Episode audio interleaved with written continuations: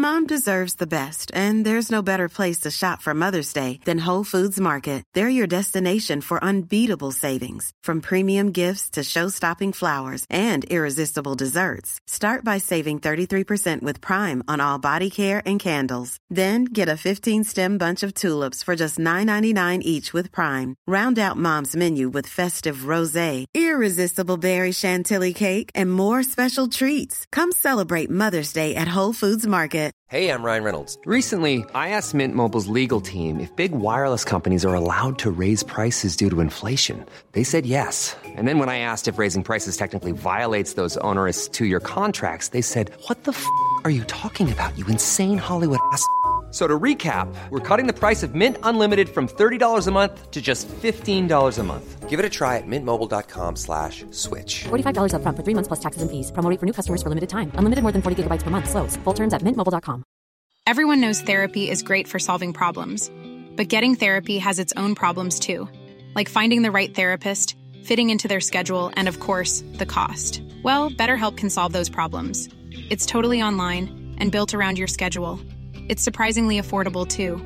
Connect with a credentialed therapist by phone, video, or online chat, all from the comfort of your home. Visit betterhelp.com to learn more and save 10% on your first month. That's BetterHelp H E L P. talking to others and letting them tell you what they've been through and what they're going through and what their goals and aspirations are. Um, that communication with others is is quite invaluable.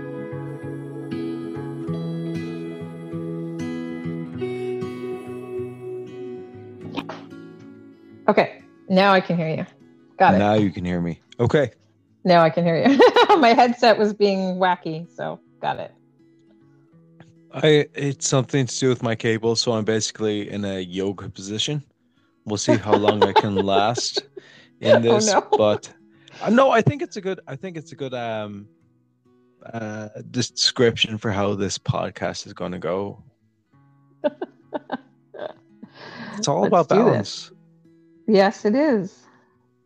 So, dear listener, we're this is our third, fourth, fifth attempt. Fifth? I think so. We'll say fifth. So, dear listener, this is our fifth attempt trying to record this episode. And we're not even going to go into a bio because I would like the the master herself to please speak on her behalf. But I'm going to introduce Tara. And the episode is all around finding your own voice, individuality, especially in terms of societal expectations. But Tara, if you do not mind, please just give us a little introductory line or snippet to yourself. Absolutely. Thank so, uh, you're welcome. Um, I am Tara, and I was born and raised in Canada, um, thanks to my grandparents immigrating to Canada. Um, and I am the only child a, of a single parent. I have two children of my own, as well as two grandchildren. Um, as Stuart was shocked to under, uh, know, I, I do not believe it. I do not believe it at all. I need your skincare routine. Like, what do you sacrifice to the moon goddess or the Now, sun now, if god? I told you that, I would have to kill you. So you know, that's how it goes. uh, good genes. I think a lot of different uh, genes. So that's you know one thing. Um, but yeah, I had my great great grandparents um, immigrated here to Canada from Yabelusha, Mississippi. Uh, my great great grandfather, Jason Calvin Jones, he was one of the first Black teachers in Yabelusha, Mississippi. So that's the Deep South. Um, Can we elaborate on that? The fact one of your great ancestors was a teacher of a person of color in probably one of the most racist places at that point in time to try Mhm. and establish themselves as their own entity and in a career of education was probably even just as hard how how does that make you feel? What do you know about that, or how has it influenced you in your life? I'm sorry, I'm jumping back into what we've already talked okay. about, but it's such Yep. an amazing, an amazing story to tell. Yeah, I, you know, it definitely shows his uh, bravery to be himself, um, to help others learn, and uh, to go against the norm, um, to so to speak. And uh, Mhm. I think uh, that has really been carried down in our family a lot. Is to be very independent, very forward thinking, very you know welcome and warming to others. Um, so as I mentioned to you earlier, Stuart, uh, my great grandfather, my grandmother's father, uh, was one of the first East Indians in Alberta, and he um, had helped other East Indians immigrate to Canada and adapt to Canadian lifestyle as well. And so he was very well known, um, and he has a park and a uh, street named after him in Alberta um, because of, of his work and his uh, love and care for others. So, yeah. Um, that has definitely highly influenced me in my job. Um, I am a project analyst for the government of British Columbia. And uh, one of the big projects that I initialized was a project to eliminate the need for sex and gender codes to be used to identify individuals when they were um, getting healthcare in other provinces. So here in Canada, we have free healthcare. And if you travel to another province, you can use your home province healthcare card to get acute care services in another province if something happens to you. Um, and one of the requirements was uh, gender. And because of people being transgender or not identifying with the gender that is on their birth certificate or healthcare Mhm. card, which would be registered via your birth certificate, um, that there was a lot of issues with that, of course. And so um, I established a project with Health Canada and we eliminated the need for that. And no longer nationally, when you go into in another province, do you have to have your code, your gender code match with what is on your healthcare card in order to have your services approved and paid for. So that saved a lot of uh, problems and issues in many I- different ways. I cannot stop smiling as you're saying this. Why do you think this is such a beneficial thing to so many people right now, especially in this day and age and time? The fact that you established this project that has now taken shape for when you say province, it's basically the continent of Canada. What word would you even use? Because I can't I can't put into words. Um, well, I, th- I think it's it's something that is necessary, and the reason I say that is because uh, everyone has their own identity, and in order for us to be free to have others accept that identity, um, we need avenues for us to be able to express that identity. So, if you're receiving health care and you're trying to get services um, that are for your health why would we have this stumbling block for you to receive this care and have you have to pay for this out of pocket when you may not have the funds or means to do so? When we have free health care in canada and according to our act um, for healthcare is that that should be a service that is provided and given to you. Um, and there are no stipulations in that act that say we're going to not do that if you your gender does not match what is on your cards or your registration. Okay. There's nowhere that says that. So why would you have that in place? So, how do you feel like societal goals or measurements have contributed to the, to the um, what would you say the the pressure of individuals then in pursuit of a life, success, or I guess I guess the base root is happiness. Yeah, you know, you think about it when we we go to school and we are raised. There are certain goals and um, I guess uh, attainments that we have to reach, um, such as like when you're one, it's accepted by by by the time you're one that you should be walking and that you should have a certain set of words that you say. Um, in school, you've got certain grades that you're, you know, at this grade you're supposed to be learning this, at that grade you're supposed to be learning this, and if you're not, you're falling behind or you're failing or you're not doing it right which does not leave room for individuals. So, for those who learn at a different rate or a different capacity, um, I think of when I was in school, I was one of these people that picked up things really quickly. And then teachers would repeat themselves over and over again for those who may need it. However, for me, I then got bored. So, a little bad bad Tara thing is I skipped a lot of classes in high school because I was bored of the teachers. And I was, I was like, I've already got this nailed. I don't need to come to the next 20 classes that are going to discuss the same thing because it's like, I'm bored. Um, and then I would go and do the exams and get a high grade, and the teachers would be pissed off. Like, she skipped 50 classes and yet she still can pass this. it's like, why? well, oh, gosh. because I've I learn at a different rate. problem. no, I the opposite problem. If I'm bored, I would skip the classes, not because I understood, but because I was simply bored. And then we would go into the exam, and I would get like a passing grade, and they'd be like, "You don't even deserve this. How'd you get this far?" I'm like, "I don't Yeah. know," but sorry, I Because you're brilliant in a different way, right? And and that's the whole thing is i think that you know if we were all the same it, you know society raises us the same we're supposed to be the same i think in it, it i mean it's dependent on each country but i think the bases are the are exactly the same right? We have certain goals certain ways you have to ascertain things.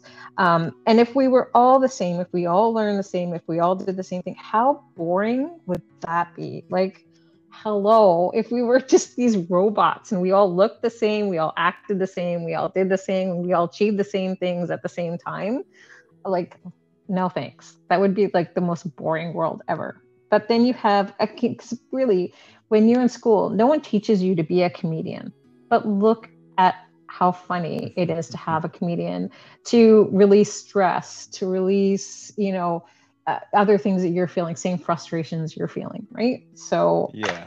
that's just like one example of of like how you want society to be individualized and not you know the same and so i think that's how i apply my thoughts to everything in life is that everyone reacts to things differently everyone does things differently and it doesn't mean that we're not a contributing part of society because we don't fit into this box it's like let's get outside that box So then, may I ask the question, what is the so-called normal?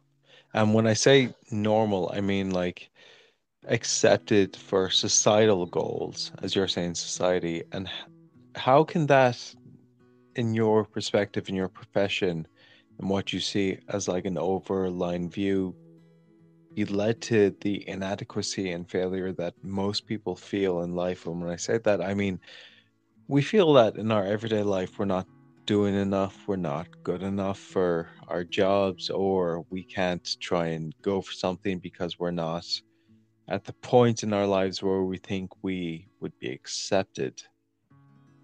Am I am I going off on a tangent or do you understand what I mean? No, like I completely get it. Like I think, you know, I think the Thank society God because norms I are do a lot of waffling. So I- I'm all for the waffle. I'm a big waffler as well. I could go off on these tangents like yeah, like really far. So I I totally, totally understand that. So, um, but yeah, no, I think you know the societal norms are okay. You're a, a woman, you're a man, you get married, um, you have children, you retire, and that's your life. Like, wow, that is like so lame. like, I'm sorry, but and for some people that works. for some You're people, following the it- rules, yeah. you know, and that works for you. And but, but for for some of people, that's all they want in life. For some Yeah. people. yeah, Yeah. they don't want anything outside of that. They they go and have their college education, and that college education gets them a high paying job, and then they have this great retirement fund, and then they can, you know, uh, do what they want. But then you think about it too. So I am a person that has not gone to college, and the reason for that was again I was a uh, only child of a single mother who didn't have the resources to send me to college. It wasn't kind of in the the scope of things. I had some cards, difficulties yeah. in high school. Um, I also had some home issues as well. So um, my mother is bipolar, and with that came a lot of issues. And so I went through some traumatic times as a child. Um, and so for me, going to college kind of wasn't in the cards. I just started working as soon as I could. So I worked um, after school at high school at a daycare. And then when I got out of school, I worked for governments and for other private industries. Um, so I just continued to work my whole life. Um, and for me, I am in a government area where what for most positions are needed are these college educations and MBA and uh, uh, you know BA, all these different uh, qualifications. Um, and you have these people that had this education, and then you have someone like me that has 35 years of work experience. And you weigh that and i've had all this experience in all these different fields. I worked in, in telephone companies i worked for a recruitment agency i worked in a midwife office i worked in retail i did a bunch of different jobs. So i have this variety of knowledge and breadth of experience and then you have someone that went to school with books that people have been learning from for the last what 50 years or more the same books the same regiment, the same kind of idea. So you have all these people that are in these high positions that are hired into these high positions because um, they have this college education, but they're all thinking the exact same way. So, how do you progress and understand how the little man is feeling when you don't really have that knowledge or experience or um, relatable skills to bring that kind of knowledge up into those positions to make changes, to make policy changes, and to make uh, changes for the health and well being of the people you're representing in a uh, public industry. Mm-hmm. Right? So, so yeah, that, I mean, that's kind of what I think of all the time is like and here I am, I'm coming in having a different perspective because I have experience rather than just the education. My question to you is Does your experience not lead to education? Because um, you're talking about um, people going off to like a university or a third level education or something more than what the individual would have in certain circumstance. I mean, but how is an early achievement going to push you towards a goal that in society is seen as you can't have this unless you have a and excuse my profanity to all of my listeners right now but the fucking piece of paper that's going to hang on your wall after you take off the pretentious robe you pay 50 euros for. I don't know how much you pay over in america but um, to rent a robe for your graduation is ridiculous. So I yep. might not have I might not have rented one, but because I um, flirted with someone in something, I got one just for like the event. But that is neither go. here nor there that I will never accept nor deny past this point. But I guess my question is like where do you see the fact that a societal expectation versus an actual goal, which said, I can do this because I am working hard. I am just as qualified if I do not have a education that matches this person. I am still intellectually as um, inept, I guess is the word, not as um, available but inept. You know the exact same stuff because you have lived through it, you have worked through it, and you've been educated through the experience, not just seen in the classroom for that BA, that master's, that PhD. Yeah, exactly. And I, I think, um, you know, I read an article somewhere where it was stating that um, three years of experience is equal to one year of university, or the opposite, maybe it was three years of university is equal to one year of experience. So I did when I did two years on a intensive film set, and I will tell you, even three years on from that experience now, I still have people come up to me being like, "Oh, you've did this X, Y, and Z that." I'm like, "Yeah, but is the technology for my particular profession not outdated?" And they're like, "No, we still are learning that now in school." And I'm like thinking, "Okay, wow, yeah, it's crazy. Experience outmatches the classroom 100% in my personal Mhm. opinion." Yeah, because again, like yeah, like you said, it was it's completely outdated. People have been learning from the same textbooks, from the same information for centuries, and you know what has that done? It hasn't improved anything. Um, but the people that have been like in the trenches. So I started very humbly at, at you know very small jobs, and then uh, progressively as I got more experience, I raised up my positions and now I'm working for the government and I'm in this analyst position and I've got a new position starting um, July 10th and I'm going to be a senior project management analyst now. So Congratulations on Thank that. you. Sorry, sorry, yeah, I just wanted No, to put that into the podcast. Like, congratulations, Yeah.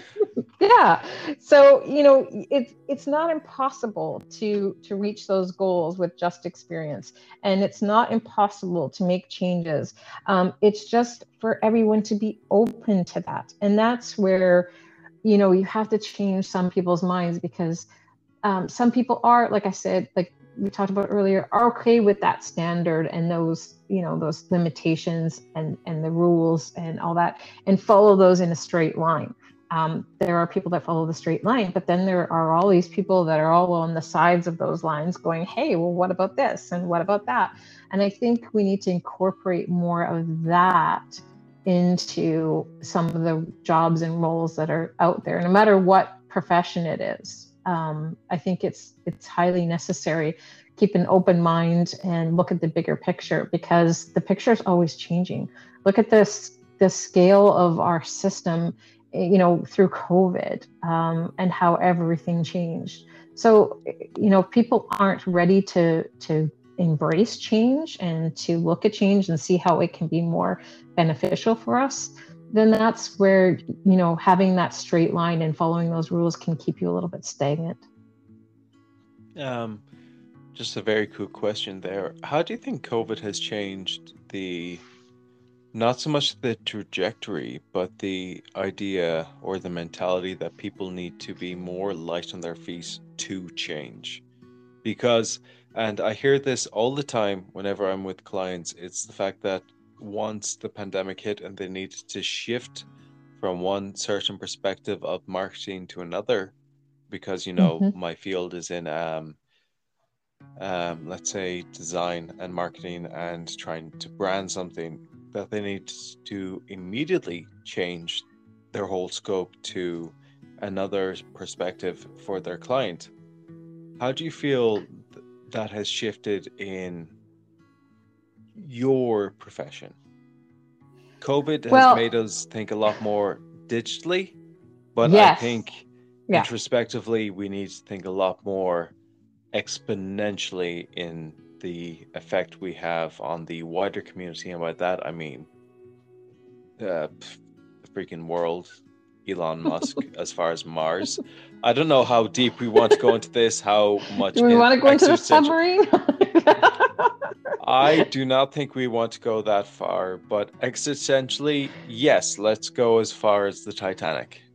Yeah, I mean, I- I think for COVID, for one thing, yes, it did make people look at different ways of communicating, different ways of doing business. Um, the work from home, the hybrid situation. Um, I know uh, for our ministry, especially, um, we have we are led by uh, we are led by deputy ministers in our ministries, and he is more of a in-person, you know, viable, reacting to people, energies off each other and the idea of people Okay. working outside of that area was a very hard thing for him to imagine um, Oh. so that that was hard so we had to we were forced to for a certain time But then when you know COVID was dying down and people were getting vaccines, et cetera, um, the push to come back into the office was quite large. It was quite great. It was like we want to see you we want to have this interaction um, but people were reluctant to do that because they did find new ways of working from home or that yeah. it was more efficient for them or that you know they could actually be more productive because for some people who have like for instance anxiety they don't have that anxiety of having to interact with people and they could be in their comfort of their home and be able to still do their work without having the excess anxiety of being i'm going person. to i'm going to interject with this and i do i i fully agree if i could do my job from home without having to interact with um, certain individuals or new individuals like i'd probably feel a lot happier but is mm-hmm. there not a level of expansion in personal growth with that kind of interaction where you have to face face face with um, clients with other co-workers to not only develop let's say a workplace environment but also personal growth. So how do you and i guess this is a lot of people's um, uh, let's say argument for the whole thing is how do you combat people who want to work from home simply because it's simpler versus people who want to work from home simply because they're more productive yeah it, and it's finding that balance um, you know mm-hmm. a balance between um, working in the and so that there is remote work and then there's hybrid work and i think the hybrid work is something that'll be i think more acceptable because again like you said it is that interacting with people and growing and learning from people so i can i can talk to someone on a like a text version, whatever you have with whatever your work has, uh, and, and text with someone and, and bounce ideas off that way. But when you're actually looking at someone into their eyes, and then you're like, you're expressing energy back and forth, it is a completely different way of communicating. It's not Very different the same dynamic. at all. Yeah. Yes, it's a completely different dynamic. And so, yeah, there is that balance of, yes, I'm feeling comfortable at home, but if I came into work, let's say two days a week, then I do have that opportunity to interact with people and exchange that energy and have a way better learning experience and and physically show people what I can do. Like you can do stuff on a computer and send things via email, etc. But when you're actually showing someone what you can do uh, on the computer and explaining it and how you did it, it it's a it's a totally different thing. So yeah, it's so it did change how we do things, but you know what is good and what is bad it's it's finding that balance and finding out what's best for everybody and and that could just depend on the job as well mm-hmm. you know definitely so are there any like um strategies or alternative alternative perspectives that could help individuals, you know, cope with pressures um, for uh, workplace environments, societal expectations in general. I mean, because I'm coming literally off a course now where I was with a bunch of actors. It was a very great immersive experience, but a lot of the time I found people, individuals were saying, Stuart, stop looking at me. It was a case that I, I needed and I demanded the eye contact in certain scenes for certain acting, let's yeah. say, classes. And they're like, mm-hmm. why do you need this kind of um, experience or why do you need to have this sense of um, connection when yeah. we're literally just like trying to commune with each other.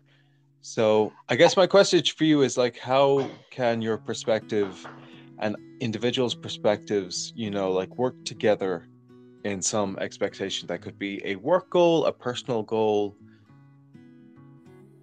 Sorry, Stuart, stop waffling.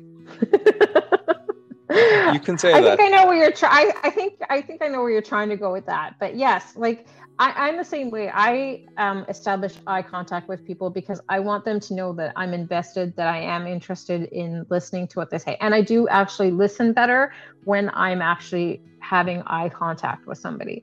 And for some people, it, they don't find that comfortable um, and that's again a societal thing like um, if if a girl looks at you and compliments you it's like oh automatically they're interested in me. Well no they're maybe just wanting to like talk to you and you know show their interest in in a platonic way. It doesn't have to be like this. Everybody has to make everything so sexual when it's not. It's just normal.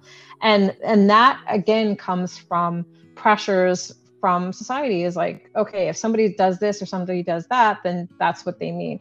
Um, a good example is like when you're a kid and um, you know, a boy teases you and you go home and your mom says, "Oh, yeah, well, he likes you because he teased you."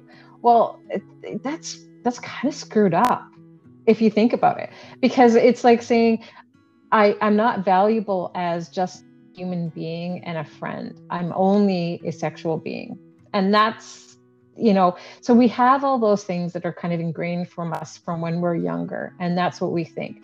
And so yeah. for some people it can be an uncomfortable thing because that's what they're they're thinking. Um, you know you know i have let's uh, what can i give an example? Um, i had a boss once that i got along really well with. He was married. I'm a single person. And some people thought it was like a weird relationship that we got along so well but we just thought the same. We were you know we kind of worked in the same way. Um, so and that's because people have to take it at, at that way. And why do they have to do that? Why can't we just be friends and work colleagues that get along well you know? Yeah. So yeah. So i can see that where you know when you're going into an office and you're working in this environment you've got all these different personalities and again, it's a thing about being open and realizing that not everybody is the same, everybody's different, and we should embrace those differences. Um, and it's been a generational thing that's progressively gotten better, but in some ways gotten worse because of the the high influence from you know back in the day. So you have a grandmother that says certain things that should be ways. So then the parent thinks that, and then the child thinks yeah. that, and then this this generational kind of attitude and influence goes down this line. Um, you know, you think of kids that are being bullied as well. It's because they've been told, "Oh, you're not right if you do this. This is not right." Yeah. So then they think if they see that from a kid, "Oh, you're doing it wrong," so you know they bully you or whatever but and then the the person that's getting bullied is is feeling bad and feeling angry and upset. But then you but you have to think of it what the other person has gone through. This is all they knew. This is how they were raised. And so it, it's very hard um, changing that. And then some people when they grow up and they get out of their familial kind of environment and they're on their own and they talk to other people and they live with different people and have different experiences working that then they understand okay that's not normal and that's not what i should do i should be more open and loving and understanding that people are just different and everybody's could different give, could i give an example to this which i think might sure. be beneficial so yeah. Um, it's to do with my father actually and my cousin. So my cousin came out as gay at a very young age in Ireland, mm-hmm. which was seen as very taboo at the time. You know, mm-hmm. like he had so many friends, very popular, came out with his sexuality, lost everyone instantaneously. Mm. Now, my father grew up in a certain mentality from not only an Irish perspective, but he had to, and um, when I say had to, he was forced to move over to England to live um, X, Y, and Z for whatever experience. But anyway, uh, let's say met my mother. We have a whole family, X, Y, and Z. My cousin mm-hmm. now came out as gay decades later. My mm-hmm. father mm-hmm. makes comments about my cousin constantly, and they come across as very um, effeminate and homophobic. And yep. my cousin at one point called him out, and then I called him out for my sexuality. And he mm-hmm. was like, I accept and I love ye X, Y, and Z so much because, you know, you are my family, you are my blood. I will never, ever go against you. And mm-hmm. we were like, So why do you talk like this? And he was like, That's how I was raised. You know, yeah. like so many people around me were homophobic, were transgender, were not accepting of anyone who was not looking like them, sounding like them, acting like them. I was Mhm. not for that. But if Yeah. I've ever said anything to offend you, it was never an intention. It was just how I've grown up. I was treating Yeah. you like one of the men, one of the boys, one of the family. Mhm. So Yeah. it, it's very interesting when you say generational that some things can be accepted and you're still accepted wholeheartedly, but it still come, comes across as very condescending or very abrasive or discriminatory. Yeah.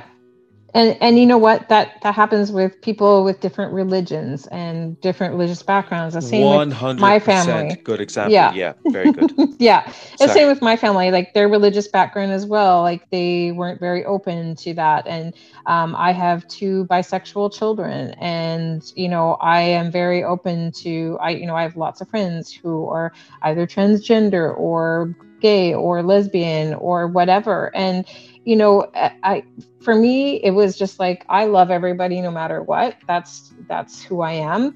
Um, I'm not a person. You know when you say oh you hate someone, I don't really hate anybody in this world.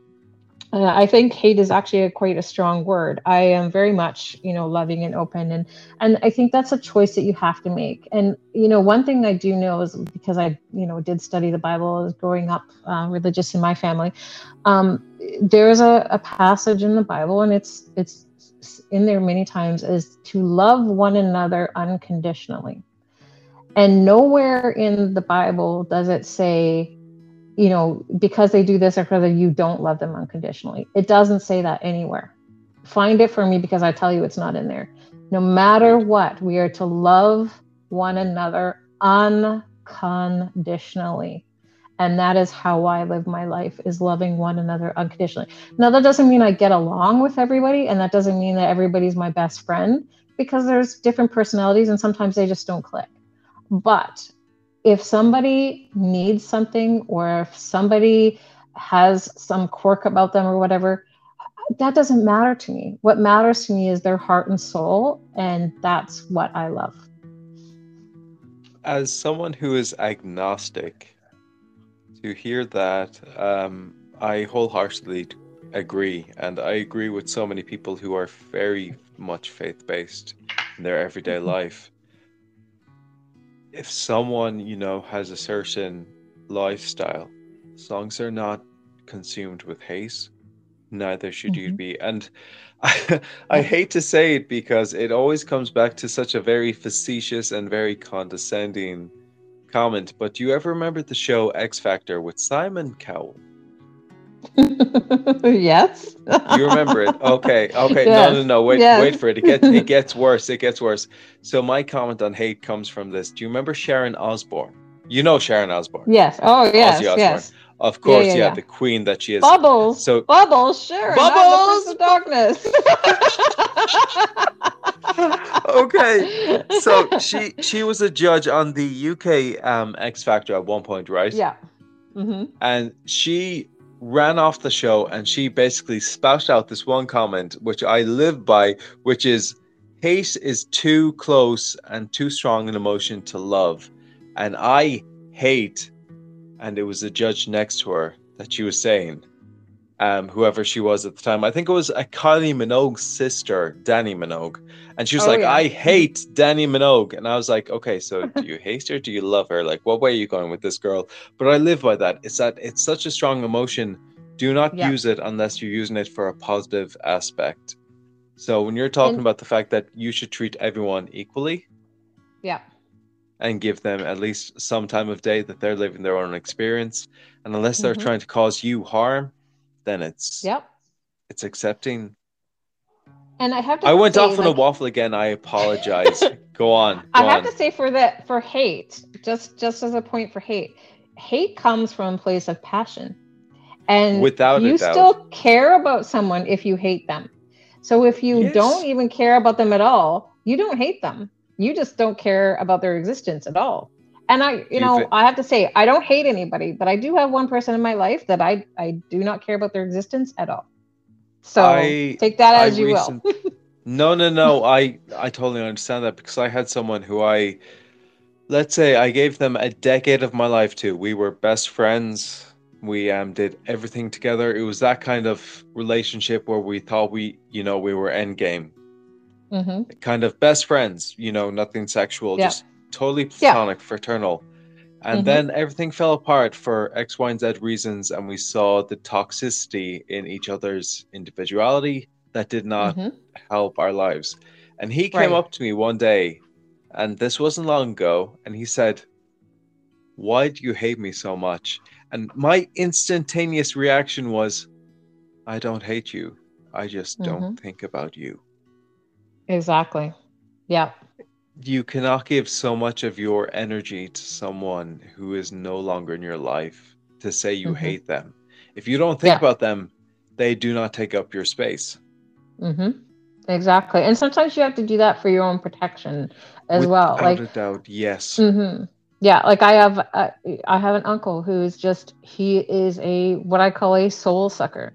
He wants to suck everything out of everybody and blame everybody for everything, and make your life as miserable as possible. And you know, I gave him my time and energy, and my mom and my other uncle did as well.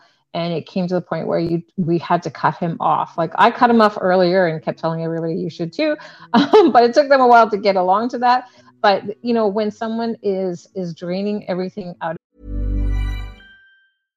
How would you like to look five years younger? In a clinical study, people that had volume added with Juvederm Voluma XC in the cheeks perceived themselves as looking five years younger at six months after treatment. Look younger, feel like you. Add volume for lift and contour in the cheeks with Juvederm Voluma XC. Reverse signs of aging by adding volume to smooth laugh lines with Juvederm Vollure XC. For important safety information and to find a licensed specialist, visit juvederm.com. That's J U V E D E R M.com. Not for people with severe allergic reactions, allergies to lidocaine, or the proteins used in Juvederm. Common side effects include injection site redness, swelling, pain, tenderness, firmness, lumps, bumps, bruising, discoloration, or itching. There's a risk of unintentional injection into a blood vessel, which can cause vision abnormalities, blindness, stroke, temporary scabs, or scarring. Talk to a licensed specialist to find out if it's right for you. Here's a cool fact a crocodile can't stick out its tongue. Another cool fact you can get short term health insurance for a month or just under a year in some states. United Healthcare short term insurance plans are designed for people who are between jobs, coming off their parents' plan, or turning a side hustle into a full time gig. Underwritten by Golden Rule Insurance Company, they offer flexible, budget friendly coverage with access to a nationwide network of doctors and hospitals. Get more cool facts about United Healthcare short term plans at uh1.com.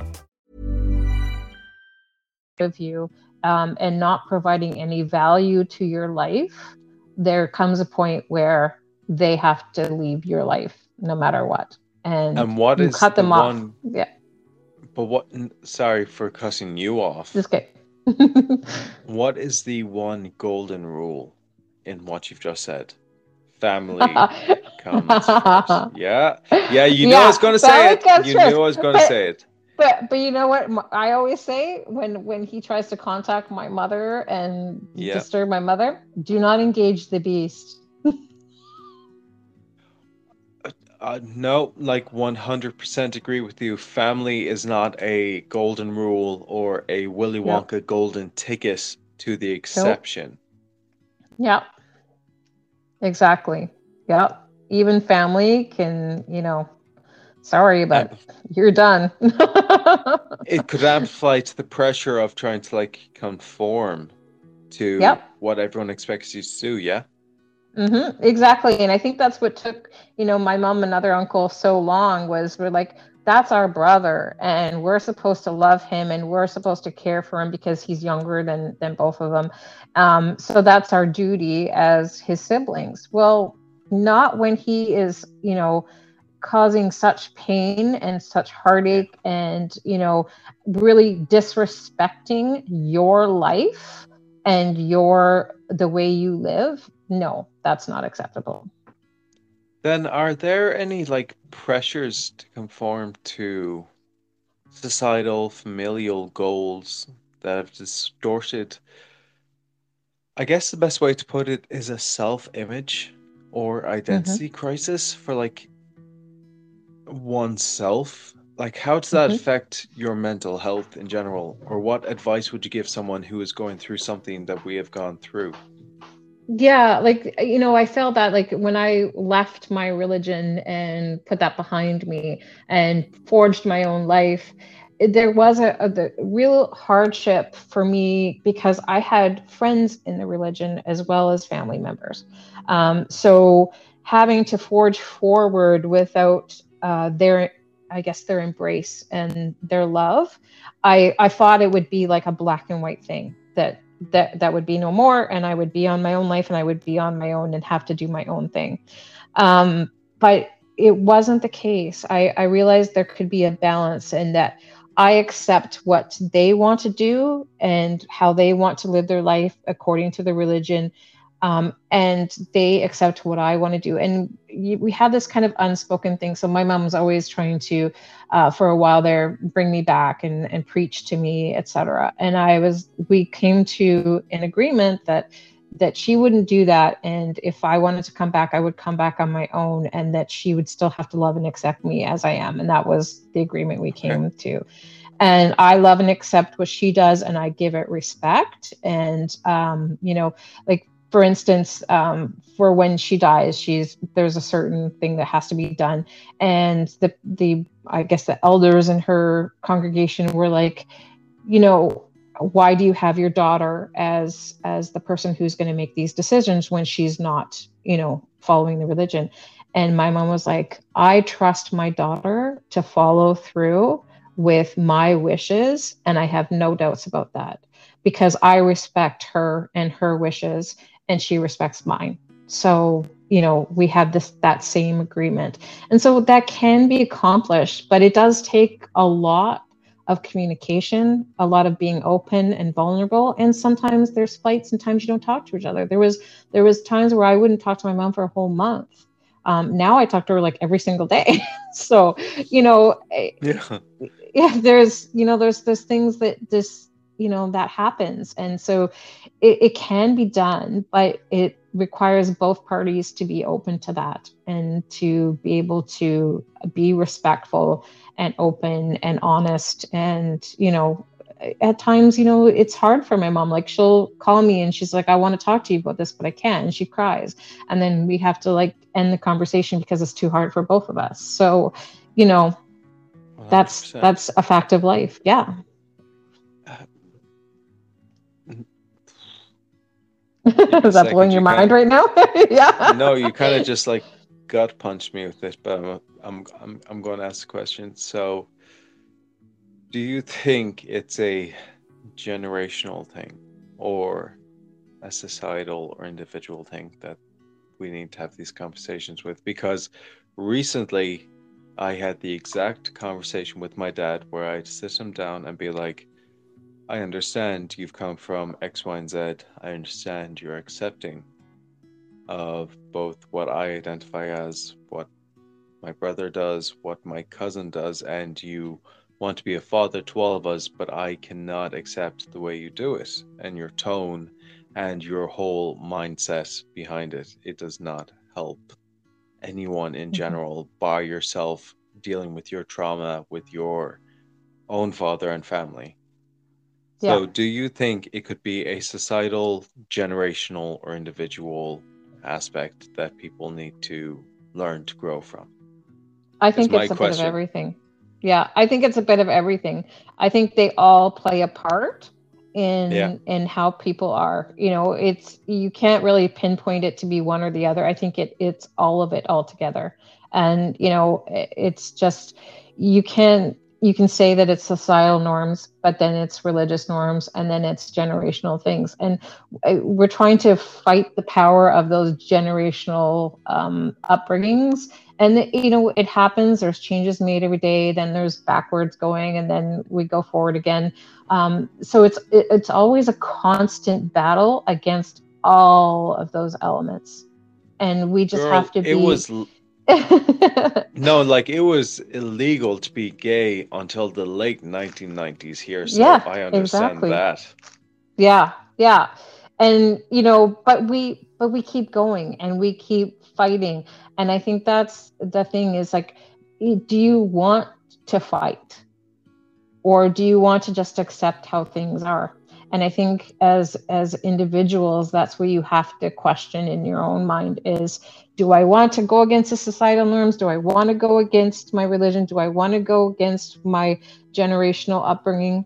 Or do i just want to just fold and say i'm just going to go in this line and keep going and keep making um, those same decisions and same uh-huh. thoughts you know? And yeah so that's that's i think that's what you have to do is you have to decide for yourself what you want to do and how you want to make the world better or if you just want to just conform.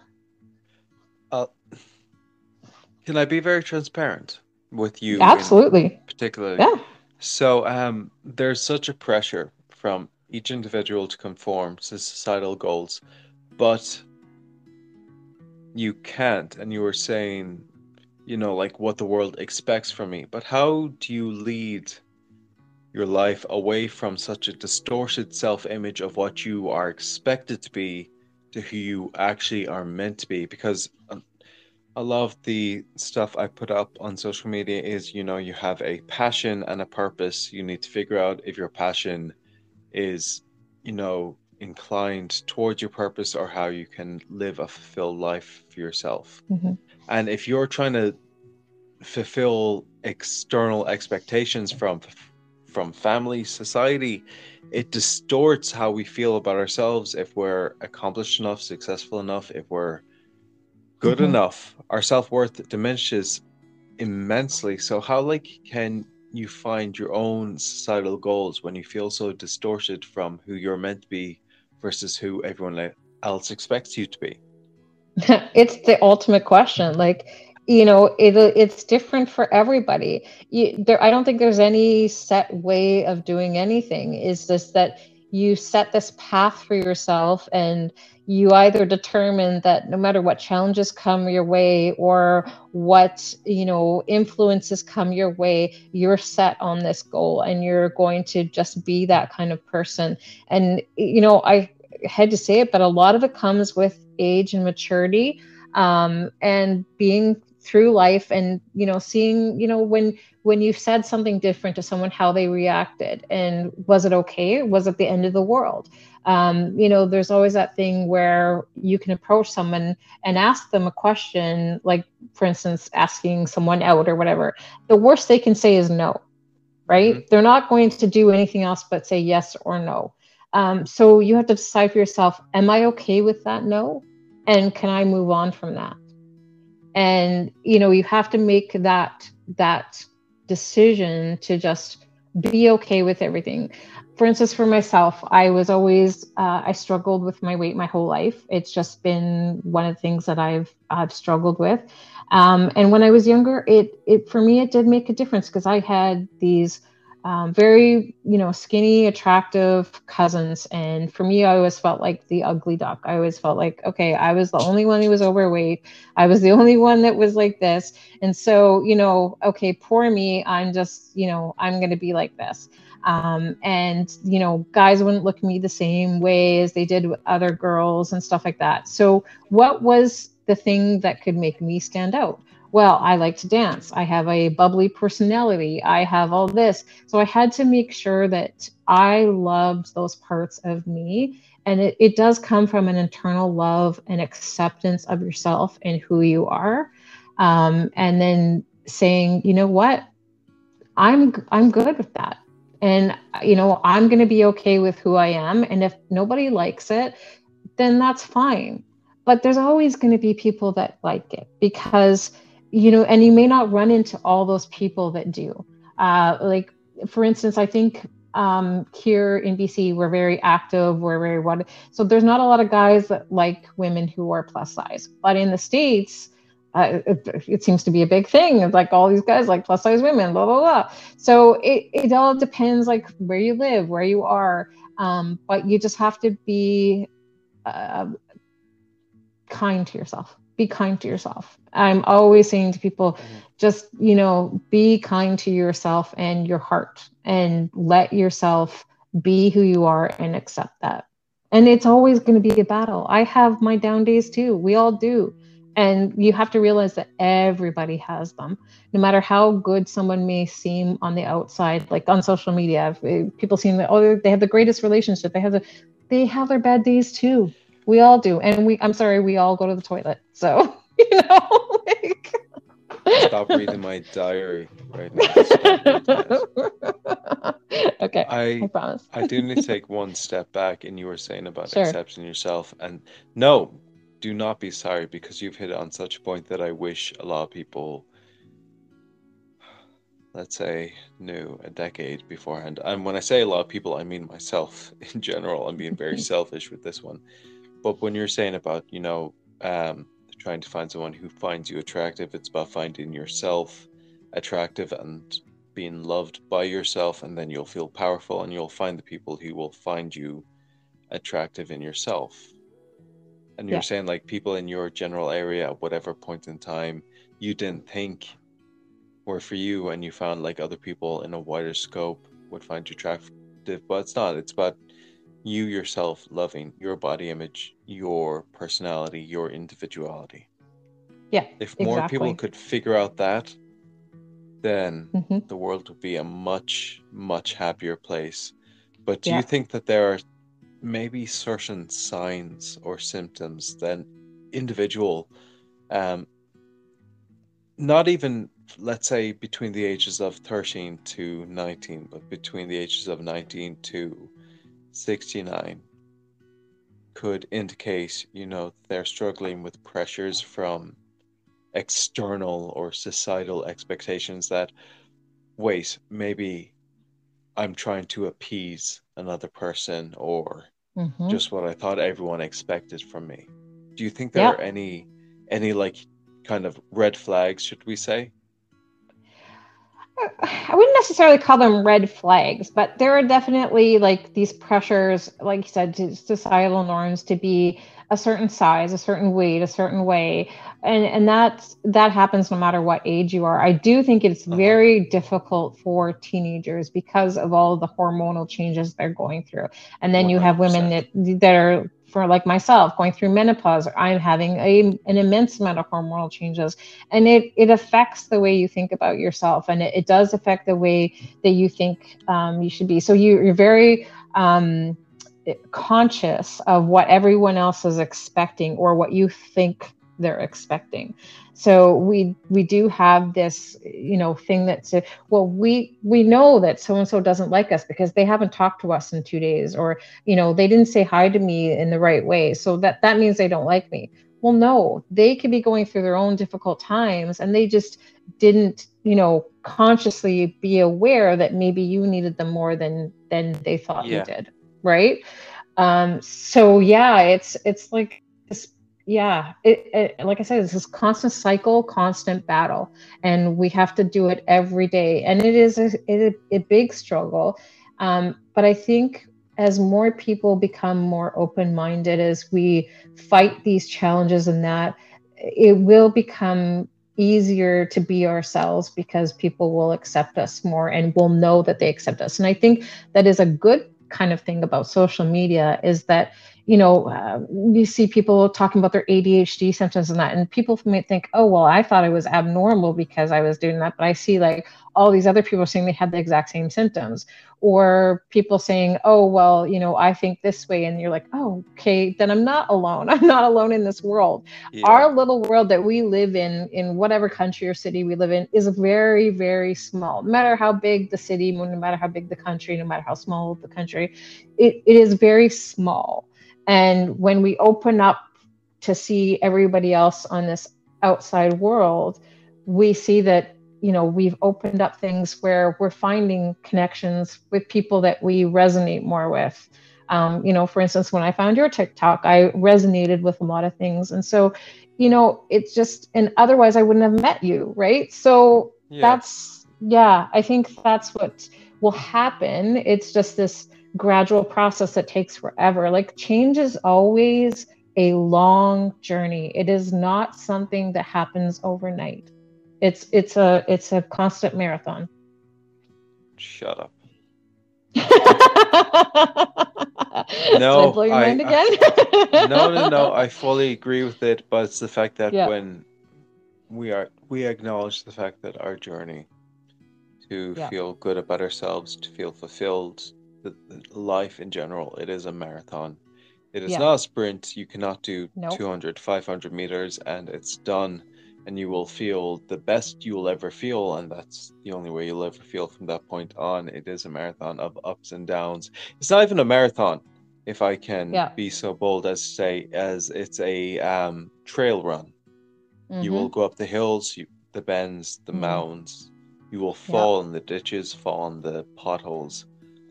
Yeah. But as someone not only coming from a very, very strong place of individuality, as a mental health advocate, but also as a professional person who's trying to push this idea of, you know, people get to have the life they want by being accepted for who they are.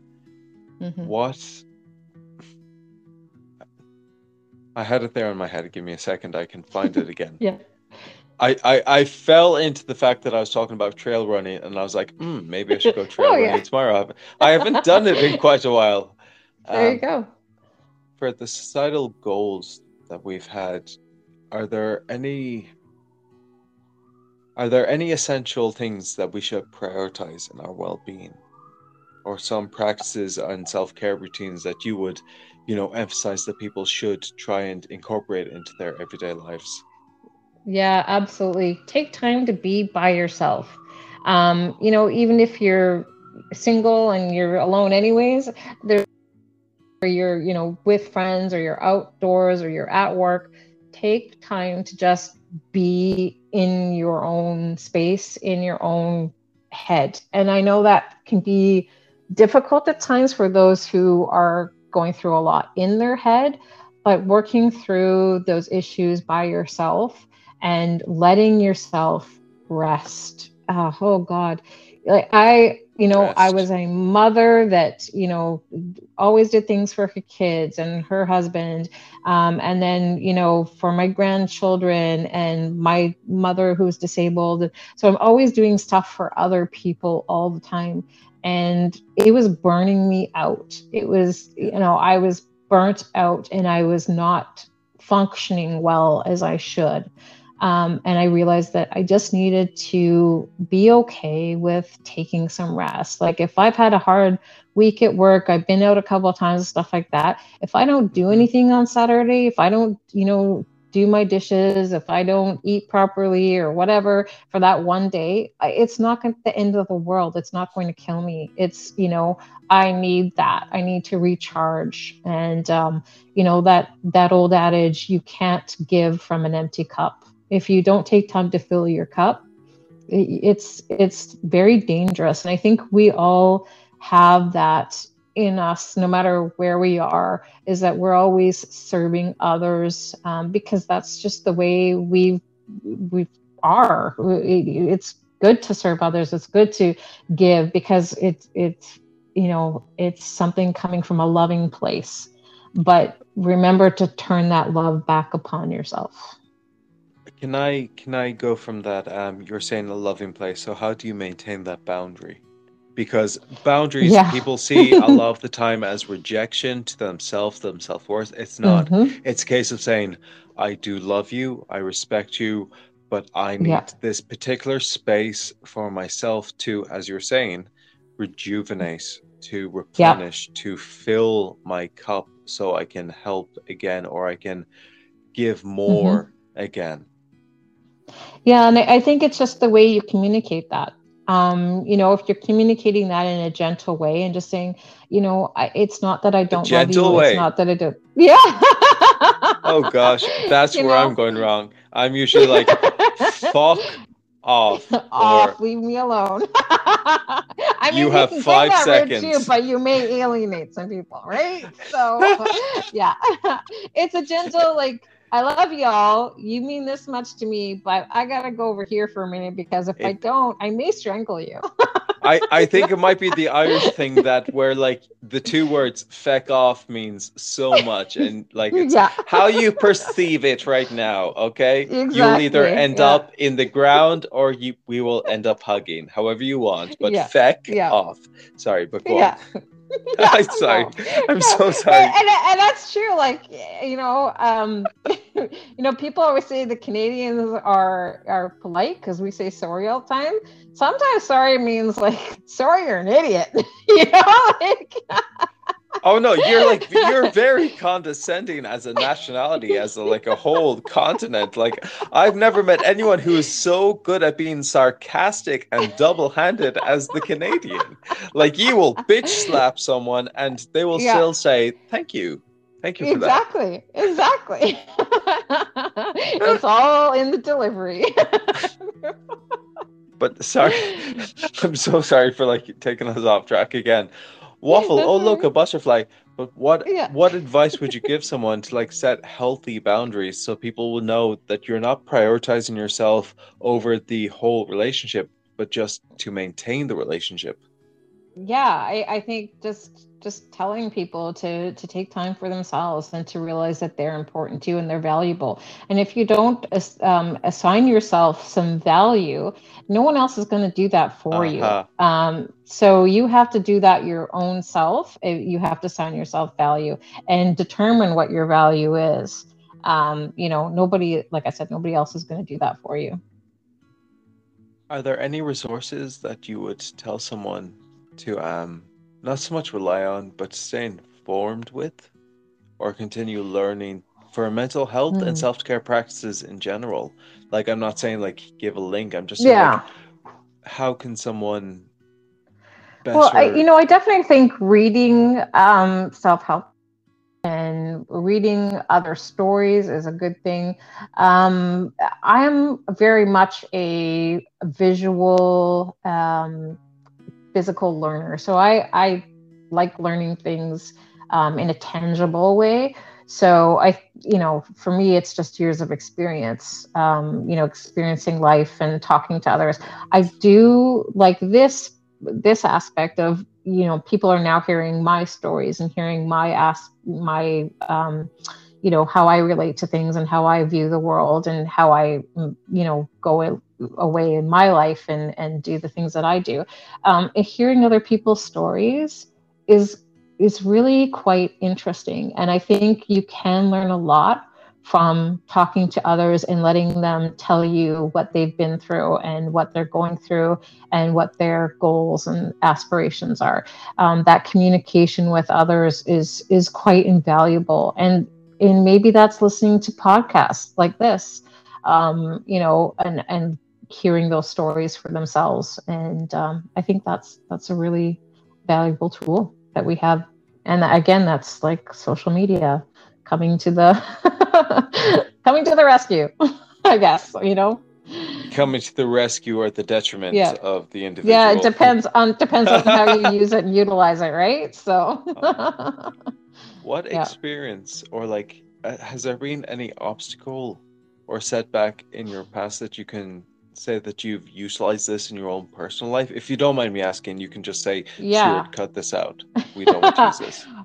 I like I said, I went through some difficult times when I was younger. So my mom is bipolar, and um, there was a time where she um, left home, and uh, it was quite a jarring experience for me because I, at that point, I was uh, 13 years old, and I didn't realize that she was having mental health issues. I didn't really understand what they were. Like I, I heard it in my life, but I, you know, uh, back in the 80s, it wasn't something that a lot of people talked about. It was Yeah. not very open. Um, and so she had run away and, and she came back and nobody really talked about it. I stayed with my aunt and uncle for a little while. My uncle knew because he grew up with her. He knew what was going on with her. Um, and, and I had asked, and I guess because of how old I was and that, I wasn't really told anything. Um, and then there was another incident uh, a few years later, and um, it was a lot more serious this time. Um, she had attempted to take her life, and um, I found her. And so when I went to stay with my uncle this time, because she got admitted to the hospital, I demanded to know what was going on. So, and that was the first time I had heard uh, bipolar disorder. Um, so I educated myself on that to figure out what bipolar was and understand it more. And then, of course, that led into learning more about other um, mental health issues, etc. And I think coming to an understanding that we all have these um, traumatic things that we may be dealing with. Um, in, in fact, that experience for me was very traumatic, um, and that affects the way we are. Um, really opened my mind to um, understanding other perspectives. Um, because yeah. again, like I said, I didn't know about that, and I didn't know what it was. so having to learn it because of you know my life experience, that was you know something very eye opening for me. So, yeah. I think the for that immense story, that amazing story, is um the word accepting that you used. that this happens and it's eye opening. Yeah. Do you ever feel that, you know, is there any advice you'd give to the listeners who may be seeking ways to prioritize their own mental health, but they need to be aware that they need to open their perspective to the wider situation, which is their yeah. life.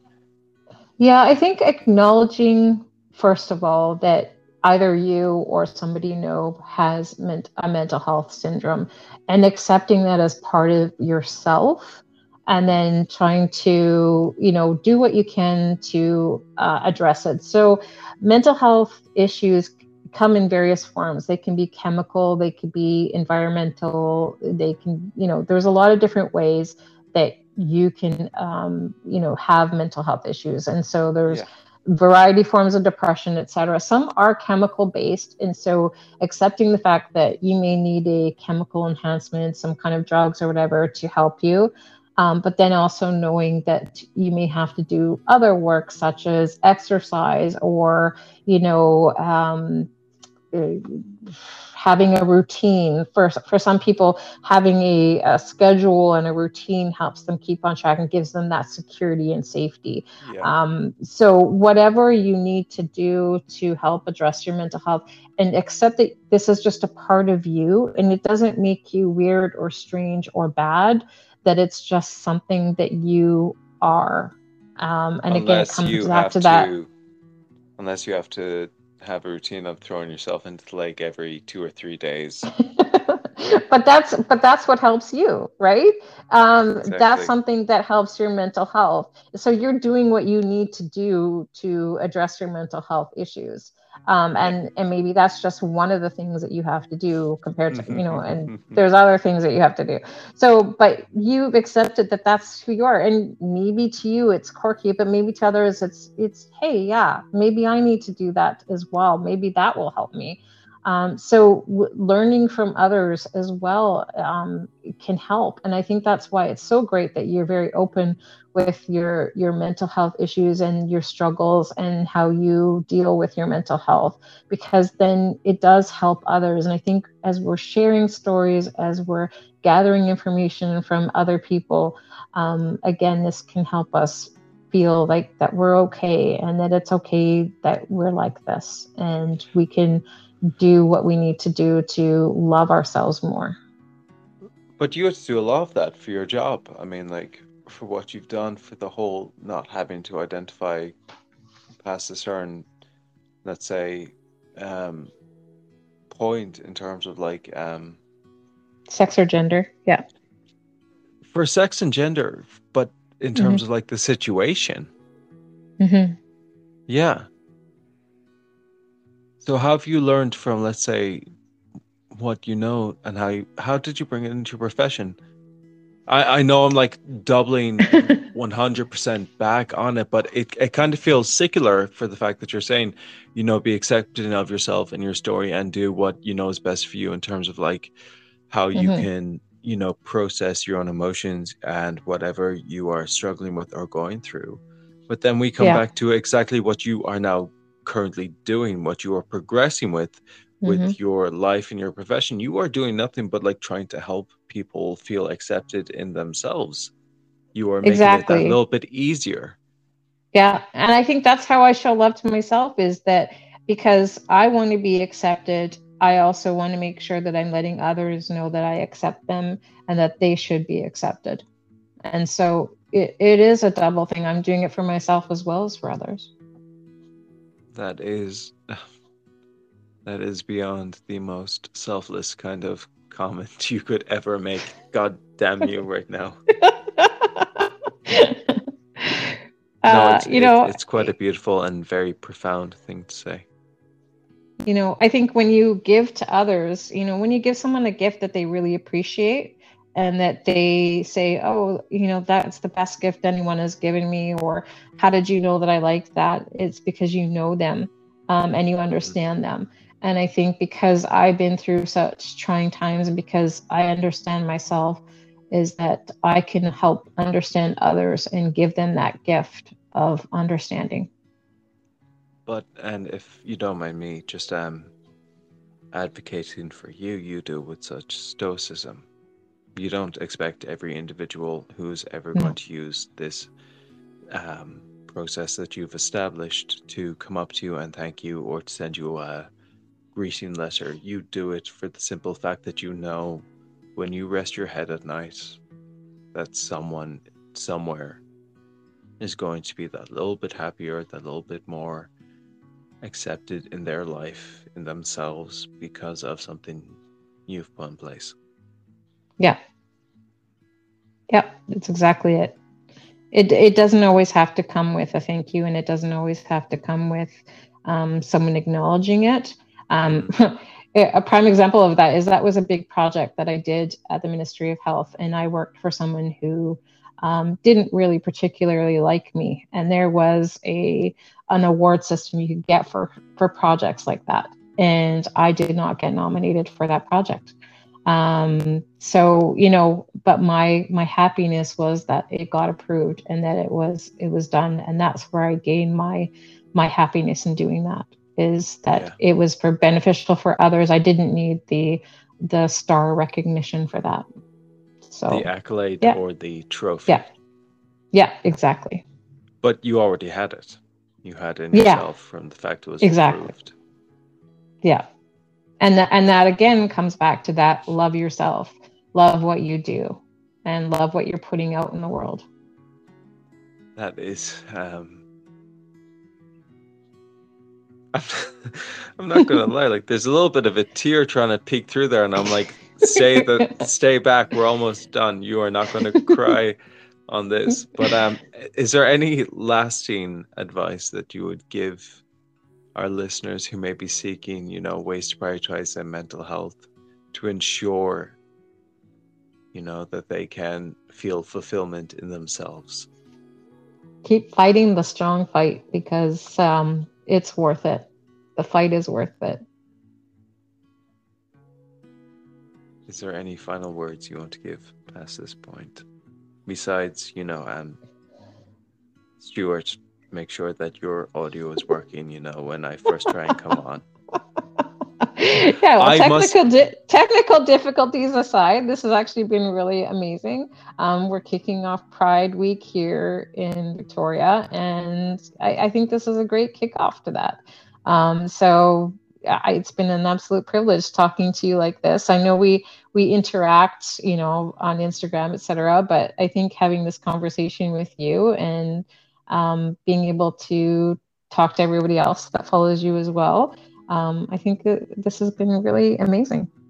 So I'm excited for them to hear the story, and I don't think people understand as much as that. Even though I try to interact with so many people, and this is being very facetious and selfish right now, is that I still see and I hear people, even though I try to have as much communication, and it might not come across that way, but even though this felt like our first proper interaction, like I've known you for quite a while, and I've known Yeah. you from other people's perspectives. I'm not going to say names, but like you're a badass bitch. Just gonna say. and I, hold on, wait. I need I, I I need to do this, especially on audio. It's like you're a badass Okay. bitch. I need I need to do that click. click. You gotta do the click. Yeah. Which I honestly I didn't like at first. But you know what? It grew to because something that I really liked about you. Oh God. Um to to end this podcast, I just want to say we have had an amazing individual come up with us today. So if you have listened this far, friend, just thank you. We want to say thank you for being here with us. Thank you for being who you are. And to Tara, thank you for giving your story, your insight, your profession, your acknowledgement, and just everything about you to this episode. And someone will resonate and hear you and understand that they are not alone or that they can push forward and persevere or they can Thank you for having me on, Stuart. I appreciate it. This was amazing. But what can I say is I'd kindly ask you if you did enjoy this episode to leave a review, a like, comment, share, wherever on social media you have heard this, whichever social media platform. What we're trying to do is raise awareness, build this community with more like minded individuals who are passionate about the well being of personal growth, interpersonal development. We can create a space where we can uplift and inspire one another. You can engage and be involved with making tremendous difference. And I appreciate you for that because you have done that over and over again. This podcast has grown exponentially beyond my wildest dreams. It is something I will truly be humbled for for the rest of for the rest of my life. You could do something small for someone else any day. Compliment, help them with their shopping, random stranger, pick up something they dropped, smile, and it could change their day for the better. Make a lasting impact. So, with that, friends, I'm going to say I'm grateful you were here today. I'm grateful you are here. This is Stuart. But for now, I'm going to say a farewell, a good evening, good morning, good night, wherever you have listened to this, whenever you've listened to this. I hope your day is both well and the day you deserve.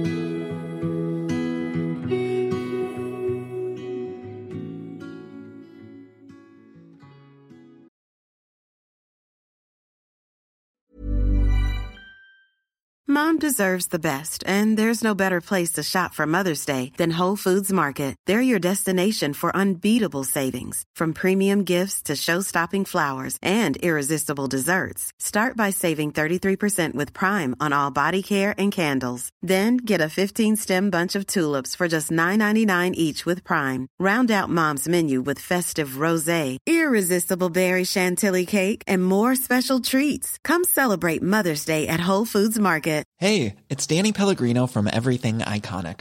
Ready to upgrade your style game without blowing your budget? Check out Quince. They've got all the good stuff shirts and polos, activewear, and fine leather goods, all at 50 to 80% less than other high end brands. And the best part? They're all about safe, ethical, and responsible manufacturing. Get that luxury vibe without the luxury price tag. Hit up quince.com slash upgrade for free shipping and 365 day returns on your next order. That's quince.com slash upgrade. Even when we're on a budget, we still deserve nice things.